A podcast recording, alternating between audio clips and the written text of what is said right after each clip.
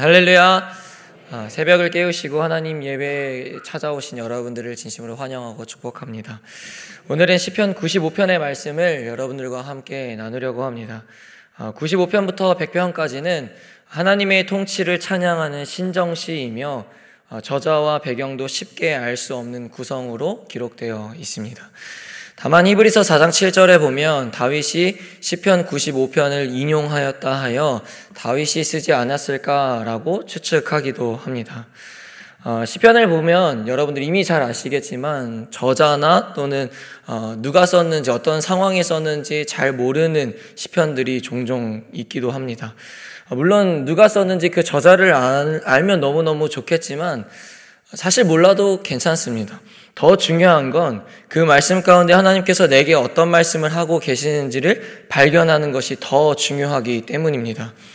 우리가 함께 볼 95편의 내용은 두 파트로 나누어지게 됩니다. 먼저 1에서 7절은 구원자이자 창조자이신 여호와 하나님을 찬양하자, 예배하자라는 메시지가 담겨 있으며 8절에서 11절은 과거의 이스라엘 백성들이 불순종함에 대한 교훈의 말씀이 담겨져 있습니다. 저는 오늘 여러분들과 1에서 7절을 중심으로 하나님을 찬양하라는 예배 메시지를 나누려고 합니다. 여러분, 하나님께서 이스라엘 백성들을 출애굽시킨 궁극적인 이유가 무엇입니까?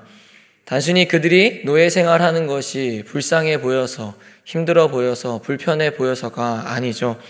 하나님의 구별된 백성들이 예배가 제대로 세워지지 않고 거짓 우상을 숭배하니까 그들의 적과 꿀이 흐르는 가나안 땅으로 인도하심으로써 그들의 예배 무너진 예배를 다시 한번 회복해야 하고 예배를 세우라는 목적으로 그들을 출애굽시키셨습니다. 즉 하나님을 예배하는 백성으로 그들을 세우기 원하셨다라는 겁니다.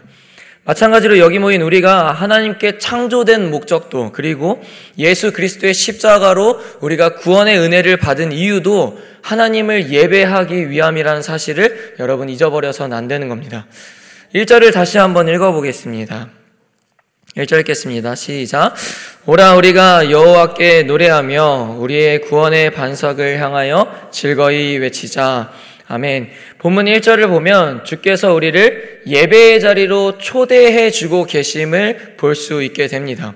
그리고 시편의 저자는 초대받은 우리가 하나님을 찬양해야 하는 것이 마땅하기에 즐거이 외치자라고 고백하고 있습니다. 우리는 하나님께로부터 예배를 초대받은 자들입니다. 아멘이십니까? 그렇다면 오늘 말씀을 근거하여 우리가 어떤 마음으로 예배를 드려야 하는지 그리고 나는 오늘 이 시편의 저자가 말하는 대로 말씀대로 예배를 잘 드리고 있는지를 다시 한번 점검하기를 소망합니다. 첫째로 예배를 드릴 때 우리가 점검해야 할 것은 구원하신 하나님께 기쁨과 감사로 예배를 드리고 있는가입니다. 1절을 보면 시편의 저자는 방금 이렇게 고백했습니다. 우리의 구원의 반석이 되시는 하나님께 기쁨으로 노래하자라고 말하며 2절에서 이어서는 감사함으로 주님께 나아가 찬양하자라고 이어서 말하고 있습니다.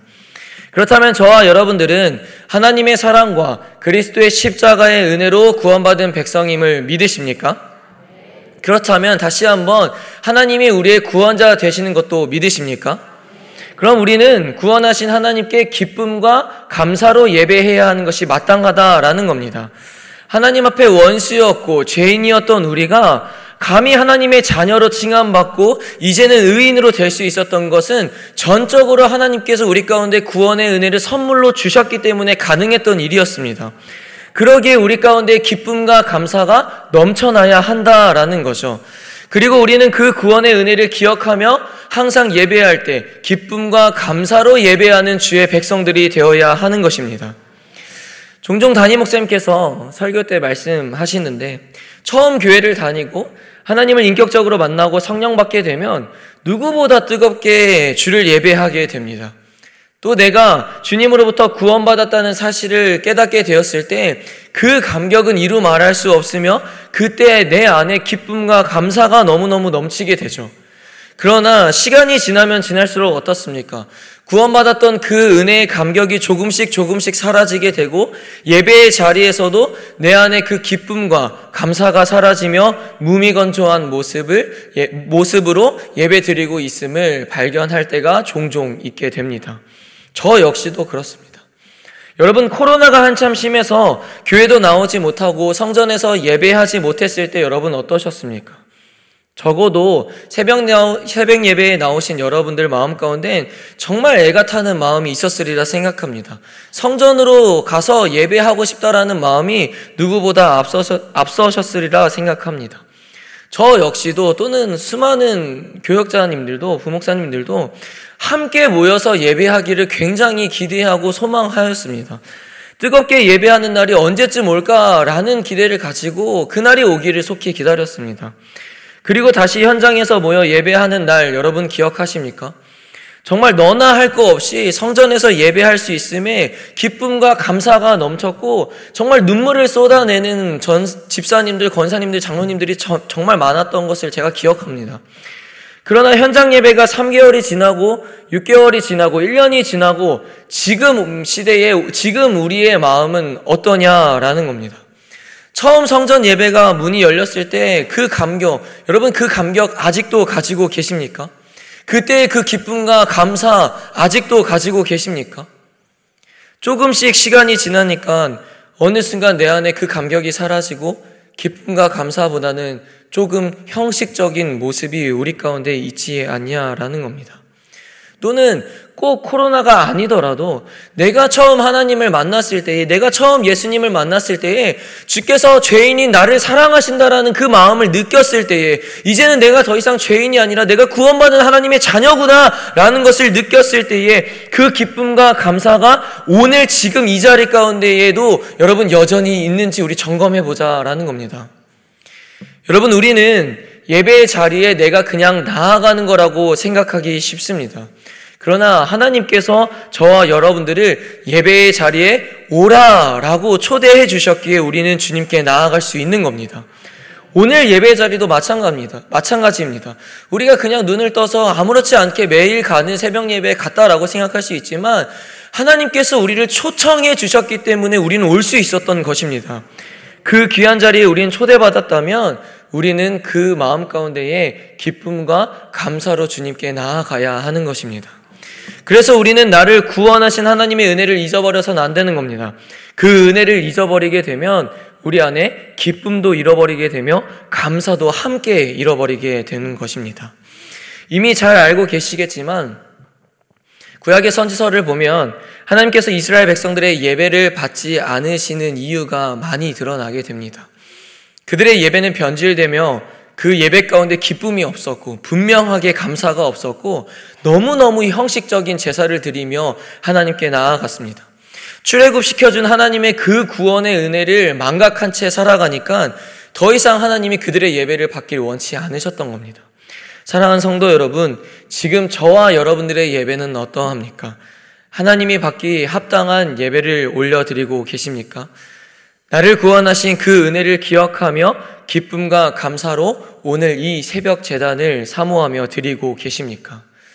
혹여나 우리 마음 가운데, 우리 예배 가운데에 하나님께서 나를 구원하신 그 은혜를 잊어버리고 내 안에 기쁨과 감사가 없는 예배를 드리고 있다면 여러분 오늘 말씀을 통하여 우리는 다시 한번 그 기쁨과 감사를 되찾으며 하나님께 그렇게 받기 합당한 예배를 올려드리기를 간절히 소망합니다. 저와 여러분들이 그 자리를 사모하며 우리를 구원한 주님께 기쁨과 감사로 예배를 올려드렸을 때에 하나님께서는 그 예배를 받아 주실 것입니다. 두 번째로 예배 드릴 때 우리가 점검해야 할 부분은 어, 나를 위한 예배를 드리고 있지 않은가라는 것을 우리가 좀 점검해 볼 필요가 있습니다. 어, 말씀의 3에서 5절을 한번 읽어보겠습니다. 3절부터 5절까지 같이 읽겠습니다.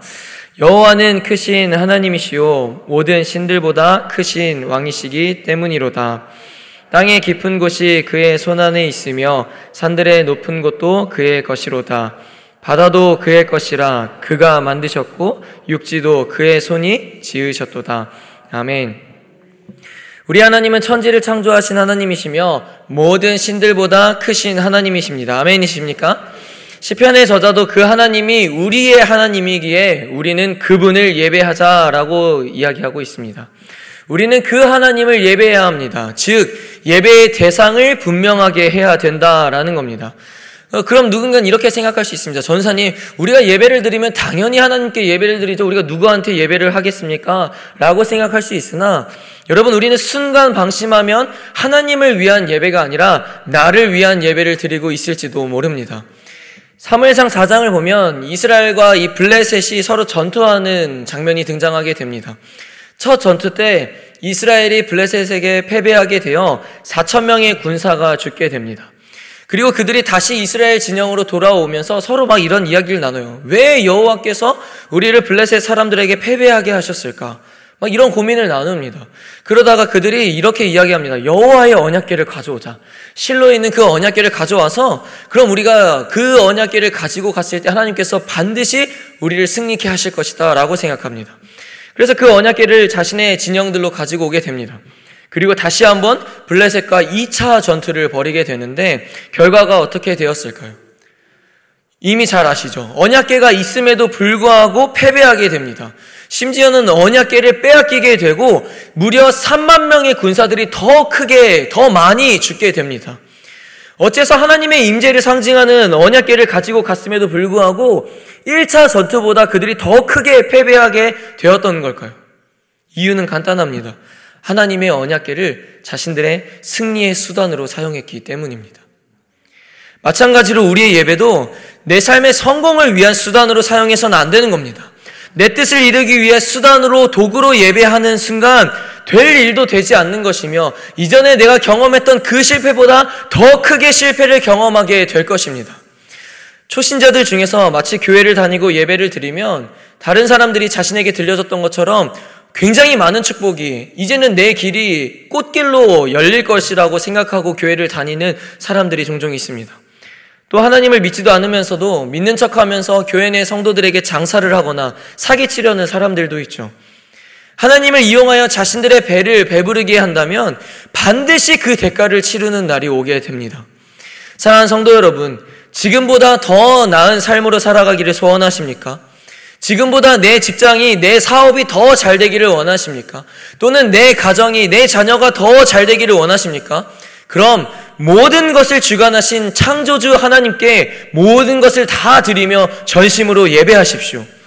무언가를 얻기 위해서 예배하는 태도가 아니라 나의 전심을 다 드리며 나를 태우며 나를 드리며 예배할 때에 하나님께서는 이미 우리의 필요를 잘 아시기에 우리의 모든 것을 채워주시는 하나님이십니다.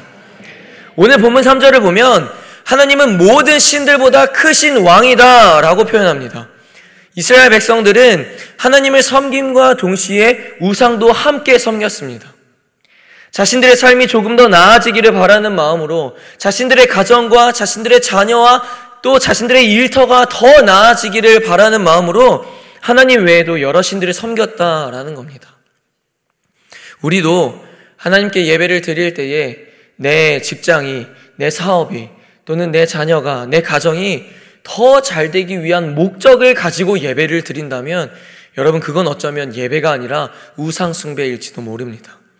여러분 우리의 예배의 목적은 하나님의 영광이어야 합니다. 그래서 우리는 예배를 드릴 때 나를 위한 예배를 드리고 있지 않은지, 내가 무엇을 위해서 예배를 드리고 있는지, 지금 내가 진짜로 위대하신 창조주 하나님을 위해서 예배를 제대로 드리고 있는 게 맞는지 항상 점검하는 것이 필요합니다. 우리는 너무 쉽게 예배를 드리고 있기 때문에 이 예배를 드리는 것이 너무너무 당연하다고 생각합니다. 그러다 보니 예배의 대상을 잊어버린 채 또는 나를 위해서 예배를 드리지 않더라도 그냥 생각 없이 누구의 대상을 두지 않고 예배를 드릴 때가 너무 많다라는 겁니다. 사랑하는 성도 여러분, 예배의 대상을 분명하게 하십시오. 창조주 하나님께 예배하기를 소망합니다. 6절과 7절을 한 번 더 읽어보겠습니다. 6절과 7절입니다. 오라 우리가 급히 경배하며 우리를 지으신 여호와께 무릎을 꿇자. 그는 우리의 하나님이시요 우리는 그가 기르시는 백성이며 그의 손이 돌보시는 양이기 때문이라. 너희가 오늘 그의 음성을 듣거든. 아멘. 마지막 세 번째로 우리가 예배를 드릴 때 점검해야 할 것은 예배 드릴 때 내 안에 주를 향한 경외함이 있는가입니다. 어, 이전에 제가 85편을 가지고 말씀을 나눌 때 경외함을 잠깐 언급한 적이 있었는데 경외라는 것은 내 능력으로 범접할 수 없는 대상을 마주했을 때 느끼는 두려움과 존경을 의미합니다. 방금 읽었던 이 6절을 보면 시편의 저자는 우리가 하나님께 굽혀 경배하며 그분 앞에 무릎을 꿇자라고 말하고 있습니다. 근데 그 이유를 6절에 함께 기록하고 있는데 그분이 우리를 지으신 여호와 하나님이시기 때문이라고 기록하고 있습니다. 우리는 하나님의 피조물이며 그분은 우리의 창조주 되십니다.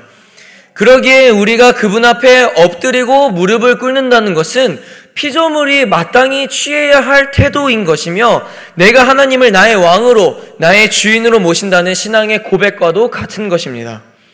우리가 그분 앞에 무릎을 꿇지 않고 겸손함과 낮아짐의 모습을 보이지 않는다면 우리는 하나님을 경외하지 않는 것이며 하나님을 두려워하지 않는다는 것입니다. 나의 예배 가운데 하나님을 향한 경외함이 있다면 여러분 우리는 그분 앞에 바짝 엎드려야 합니다. 히브리서 12장 28절입니다. 읽겠습니다. 그러므로 우리가 흔들리지 않는 나라를 받았은즉 은혜를 받자 이로 말미암아 경건함과 두려움으로 하나님을 기쁘시게 섬길지니 아멘. 28절을 잠깐 띄어놔 주시면 경외함과 두려움으로라는 말은요. 경외함으로 아 경건함과 두려움으로라는 말은 경외함으로 이해할 수 있게 됩니다. 그리고 뒤에 하나님을 기쁘시게 섬길지니는 NIV 성경으로 보면 하나님을 예배한다라는 말로 번역되어집니다. 다시 말해서 여러분 경외함으로 하나님을 예배한 자는 것이며 하나님은 경외함으로 드려지는 예배를 기뻐하신다라는 것입니다. 경외한다는 것은 단순히 하나님을 무섭게 여기고 공포의 대상으로 생각하는 것이 아닙니다. 어, 때로 사람들이 경외함 이러면은 우리가 두려움을 가져야 된다. 하나님을 향한 두려움을 가져야 된다라고 하면은 공포, 뭔가 아 진짜 무섭다라는 것으로 이해하기도 쉬운데 주께서는 사랑의 하나님이시기도 하지만 죄에 있어서는 단호한 하나님이십니다. 그래서 우리가 죄 짓는 것을 원치 않으시며 죄를 지었을 때 벌하시는 하나님이십니다. 그러기에 우리는 죄를 짓지 않아야 한다는 그 거룩한 두려움을 가져야 하며 전지전능하신 하나님, 그 하나님께 공경하는 마음을 가져야 한다는 것이 바로 경외함입니다. 또 7절에 기록되어 있듯이 우리는 그가 기르시는 양입니다. 여러분, 양은 어떻습니까? 목자를 반드시 따라야 합니다. 양이 목자가 인도하는 대로 따르지 않게 된다면 엉뚱한 길로 벗어나기 쉽습니다. 그러나 양이 목자를 신뢰하고 목자가 인도하는 대로 그 길을 잘 따라가기만 한다면 양은 바른 길로 인도받으면서도 동시에 맹수로부터 안전하게 보호받는 존재가 됩니다. 성경 속에서도 하나님을 경외하는 자들은 항상 하나님의 인도하심과 보호를 받았습니다. 대표적으로 다니엘과 세 친구들만 봐도 그들은 하나님을 경외하는 자들이기에 어떠한 상황 속에서도 자신의 신앙을 타협하지 않았습니다. 그래서 결국 풀무불에 던져지고 사자굴에 던져지게 되었지만 하나님을 경외한 그들을 지키시는 여호와 하나님이 그들 곁에 계셨습니다. 여러분 우리도 주를 향한 경외함을 잃지만 않는다면요 어떠한 상황 속에서도 하나님은 반드시 우리를 지키시고 보호하실 것입니다. 심지어 우리가 양으로서 길을 이탈할지라도 그 양 한 마리를 찾기 위해서 전부를 거시는 분이 바로 우리 하나님이십니다. 사랑하는 성도 여러분, 그래서 우리는 예배할 때 하나님을 향한 경외함을 가지고 나아가야 하는 것입니다. 하나님은 우리가 예배의 자리에 나아가는 순간, 아, 이 양이 경외함을 가지고 이 자리에 왔는지, 아니면 그냥 아무 생각 없이 이 자리에 왔는지 이미 잘 아십니다. 그리고 더 나아가서는 그 경외함을 가지고 주님 앞에 나아갔을 때 오늘 7절 끝에 시편의 저자가 뭐라고 이야기합니까? 우리는 오늘 그의 음성을 듣게 될 것이다 라고 기록합니다. 여러분 우리를 지으시고 나의 목자 되신 그분께 무릎을 꿇으십시오. 진짜 무릎을 꿇는다는 의미도 있겠지만 그것을 넘어서서 하나님께 절대적으로 복종하며 경외함을 가지고 예배를 드리라는 것입니다. 그때 주께서 우리 가운데 하나님의 음성을 오늘 이 밤에 이 새벽에 들려주신다라는 겁니다. 말씀을 정리하겠습니다. 오늘 우리가 본 시편의 95편은 시편의 저자가 여호와 하나님을 찬양해야 할 것을 권면하는 말씀입니다. 우리는 매주 예배를 드리고 있고 새벽 예배 나오시는 여러분들은 매일매일 하나님 앞에 예배를 드리고 계십니다. 하나님께 창조된 우리는 주를 예배하는 것이 마땅한 태도입니다. 그러나 매일매일 매주 드려지는 우리의 예배가 과연 하나님 앞에 올바른 예배를 드리고 있는가도 점검하는 건 너무너무 중요한 일입니다. 오늘 우리는 말씀을 통해 나의 예배 가운데 세 가지를 점검해 보자라고 했습니다. 첫째는 나를 구원하신 하나님께 기쁨과 감사로 내가 예배를 드리고 있는가? 두 번째는 나를 위한 예배를 드리고 있지는 않은가? 세 번째는 나의 예배 가운데 주를 향한 경외함이 있는가? 사랑하는 성도 여러분, 매주 또는 매일 예배를 드린다고 해서 그저 똑같은 예배가 아닙니다. 어려운 상황 없이 너무 쉽게 내가 예배 자리에 찾아온다고 해서 그 예배를 우리는 익숙하게 느껴서도 안 됩니다. 매 순간 예배를 드릴 때마다 나는 진정으로 주를 예배하고 있는지, 나의 예배는 하나님 보시기에 합당한 예배가 맞는지, 늘 점검하며 주께서 찾으시는 예배자, 주께서 원하시는 예배를 우리가 올려드리는 제자광성교회 그런 모든 성도분들이 되시기를 주의 이름으로 축복합니다. 시간 다 같이 기도하시겠습니다. 주님, 다시 한번 나의 예배를 점검해 보게 하여 주시옵소서. 매일 드려지는 예배 가운데 기쁨과 감사가 있는지, 진정으로 하나님을 위한 예배를 드리고 있는지, 또한 내 안에 경외함이 있는지 돌아보게 하시고, 날마다 주님 앞에 엎드려서 온전한 예배, 최고의 예배를 올려드릴 수 있는 우리가 되게 하여 주시옵소서. 우리 시간 주여 한번 부르시고 기도하며 나아가겠습니다. 주여! 사랑하는 내가 풍성하신 주님, 아버지 오늘도 우리가 들어야 할 말씀을 듣게 하시면 감사합니다.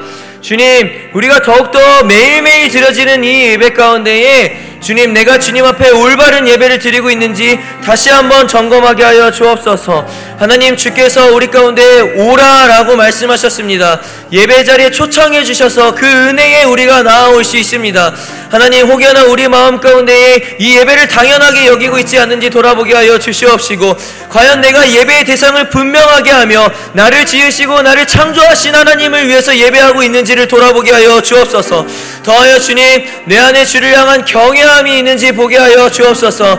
하나님을 향한 그 거룩한 두려움이 있는지, 주님, 내가 주를 향한 그 존경함이 있는지, 다시 한번 오늘 말씀을 통하여 깨닫게 하여 주시옵시고, 주님, 행여나 우리의 마음 가운데 그 마음이 없었더라면, 오늘 다시 한번 주님의 이름을 부르짖으며 회개할 수 있도록 주님 회개의 영을 부어 주옵소서. 하나님, 오늘 말씀 가운데 찔림이 있게 하여 주시옵시고, 다시 한번 우리가 내일 이 새벽의 재단에 만났을 때에 하나님 앞에 그 마음을 가지고 예배를 드리 게 하여 주옵소서. 주님, 먼저는 나에게도 그 마음이 있는지 돌아보게 하여 주옵소서.